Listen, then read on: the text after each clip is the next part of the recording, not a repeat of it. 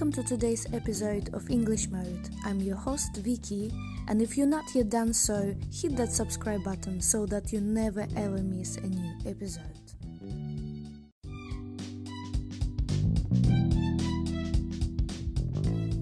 This podcast combines interesting thoughts and ideas of talented, creative, successful, passionate, goal oriented people to inspire you to become a better person and to improve your English. Hello, guys. Today we are going to talk about starting your own business, and Marlon will give us some ideas what it is like to be an entrepreneur.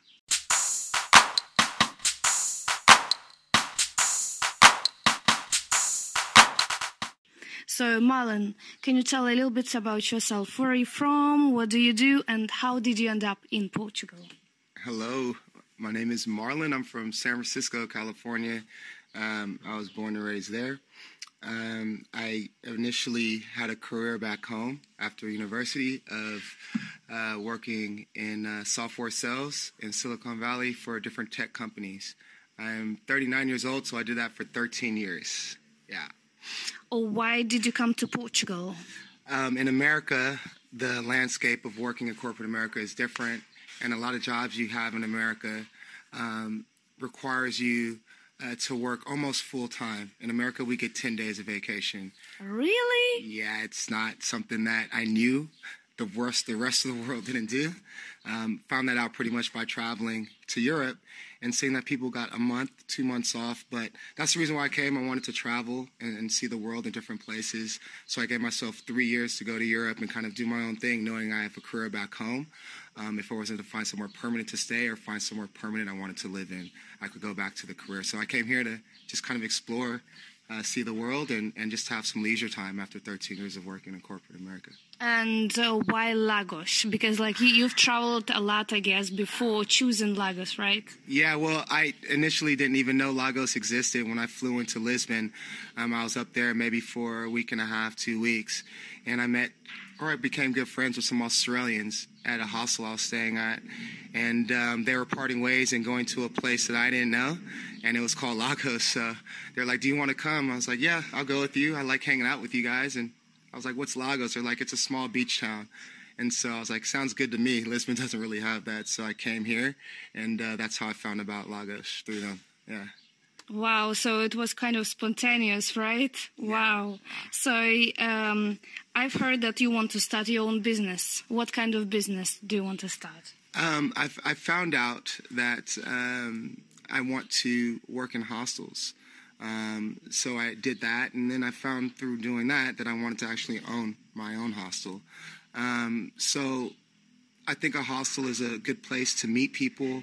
I'm a very much a people person and um, it kind of have correlations with sales as well. Technology sales, you're dealing with people in business and different people in different parts of the business. Here, you're dealing with people in life and people living life in different parts of the world. So there's some correlation there. So I really like it. You know, uh, I have always wanted to start my own business, but actually, I'm really scared to do that. How did this idea come to your mind to start your own business? And are you scared or not? I'm scared of not trying. Um, in America, the American dream is to um, own something because it's so expensive to do it. The city I come from is the most expensive city in San Francisco, so starting any business will take hundreds of thousands. Uh, my rent, for example, was thirty-two hundred a month, and I don't own that you know? So owning anything is the American dream. And um, yeah, that's what I wanted to do. And it is scary, but I think it's scarier not to try it. But having a little piece of my American dream in Portugal would be great. And um, yeah, it's scary, but I, I, think that it's something that I'm willing to be um, go for and uh, know about through trying. Yeah. And do you think that uh, anyone can do those kind of things? Do you think like there are specific qualities or skills you need for that yeah. to be an entrepreneur yeah. or to start your own business? Yeah, in, in terms of being an entrepreneur, I think you have to be agile, if you're an animal or a, or a lizard almost, you'd have to be a chameleon, uh, meaning that there's a lot of different people that come through and a lot of different personalities you have to deal with um, in this industry, the hostel industry. So you have to very much be a people person. So I think that's one of the qualities that you have to have patience, mm-hmm. um, and you have to have a good game plan um, so that you can capitalize on the market that you're trying to uh, get revenue out of. Do you think you can create your own business if you don't have m- enough money? I think you can. Um, I, I, think there's ways that you can do that. Um, one that comes to mind is having partners. So if you have three partners, um, then that means that um, you have two other people to help you make fi- financial ends meet. Um, two, you can always take out a loan um, to have complete control of the business as well. Um, but I'm very much a team player. I used to play sports, so I think you know um, when there's people involved, there's more ideas, there's more things to uh, more people to help accomplish things when they go wrong, and to support you through hard times and good times as well. Um, yeah. And uh, if you want to start your own business, what will you do actually? If you start your own business, will you like uh, search for a partner, or will you just uh, buy something, or will you start your own something new? Yeah, I think I'm going to. I have two partners right now that I'm considering. Um, you know, things change, people leave, have new ideas. Um, but yeah, that's that's what I'll do. I'll have some partners. Um, I want to have uh, full control of the business. So the partners I have will be silent. They'll be there for financial purposes. It's actually the best situation for them. Um, say I need forty thousand, I have twenty thousand. Um, I need 10 more thousand that the other two people will put in. Um, that means they'll be uh, uh, splitting 50% of the revenue, 25% each. So they would pr- pretty much just for investing, the initial investment, get 25% of the revenue of the business every year, being silent partners. Um, and that's that's the way I think I'll do it. Yeah. Actually, I think it is really smart because like that you will have no fights with them and you will do whatever you want yeah, and then yeah. they will just receive their money, right? Yeah, exactly. But I just thought about a flaw. I need to have complete control over it. So maybe I'll have 51% of the business and they can split the 49. yeah, and um, if you had lots of money, yeah. what would you invest your money in? Yeah, I think I think I'm, I, I invested in people.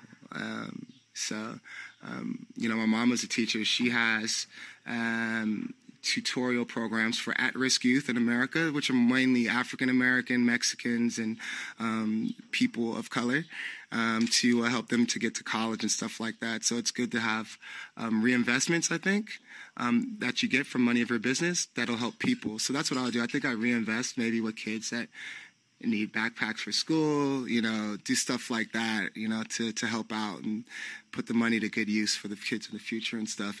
And um, do some of the things that I want to do personally, which is, you know, to buy a house here in Lagos or um, to go on vacations and travel more. Um, I'd reinvest in people and myself and the business. So you also said that you might buy the hostel where we're actually having the conversation. So if you if you imagine if you bought it, what would you change yeah. in the hostel, like uh, furniture or I don't know, like atmosphere? Maybe the goals would be different. Yeah. I, I, think, yeah. So the the lease is definitely up, and I want to take over the business here. What I would change is, um, I know that this is a very, very international town, um, but it does have a flavor and a backdrop feel of it still being being very Portuguese from the tiles, um, you know, from the food. There's a lot of Portuguese food here, and so I want this hostel to represent more of the Portuguese flavor. So I put more, um, you know, Portuguese tile in here and make it have a Portuguese feel.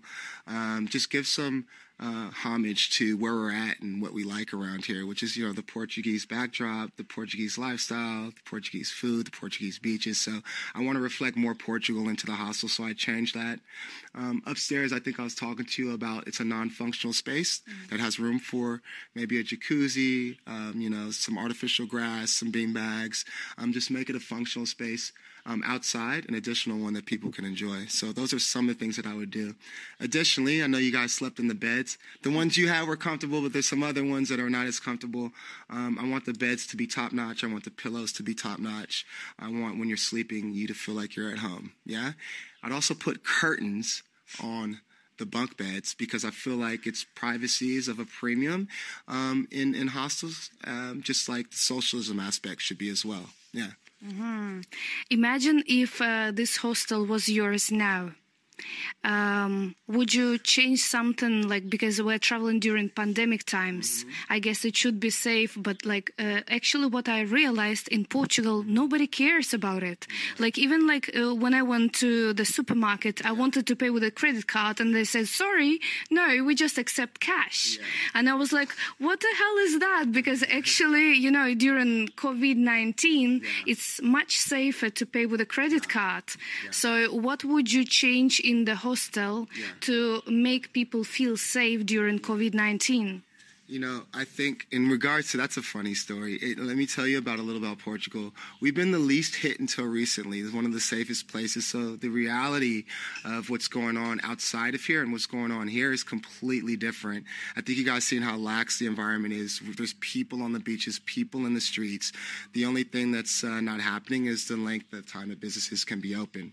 Um, but it has affected people traveling here. I think 170,000 people would be here right now um, and there's only about 50,000. But in regards to people feeling comfortable at the hostel, um, I always, with these times, make sure if I see people coming in with masks, um, say, hey, you know, let me know if you're not comfortable. Let me know what will make you comfortable. Um, I personally was in corporate America for a bunch of years, and everything was a rule. So I just want to make sure that people's comfort is a rule. So everyone that comes in, I ask them what makes them comfortable. We have alcohol to disinfect your hands. We have masks for the guests here. Um, but people here are so relaxed and I think naturally get included into that no matter where they're from once they're here and become laxed as well. so, um, but yeah, I think that's what I would do is just ask them what makes them comfortable. And if there's something we don't have that will make them comfortable, I'll provide it. But besides that, Portugal's so chill. I think people chill out when they get here.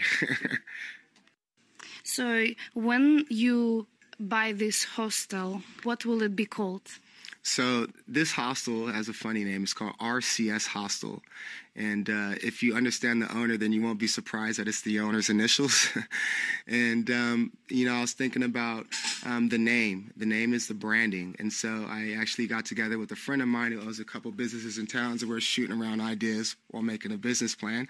Um, and his name is Randy. He owns a beach bar, Patata Beach Bar. Maybe if you've seen him, that's one of his business. But um, the in hostel works capital I, capital N, then dot. Um, and it evolves, right? It can make it through a pa- pandemic. Um, people want to be included. It's inclusive. Um, we are seasonal hostel. You know, you can be in during the summer, you can be in during the winter. Um, I think it's an evolving name that doesn't have a permanent stamp. Um, it's social. Say we do want to be a party hostel, which I don't. Um, it can be one because it's in. If you want to be a social hostel, you can be one because it's in. If you want to be a surfer and come out here and do that, you can do that because we're in. You know, so that's the name that of my hostel would be capital I, capital N, period, hostel. Cool. Thank you very much. It was really interesting. Thank you. Travel safely.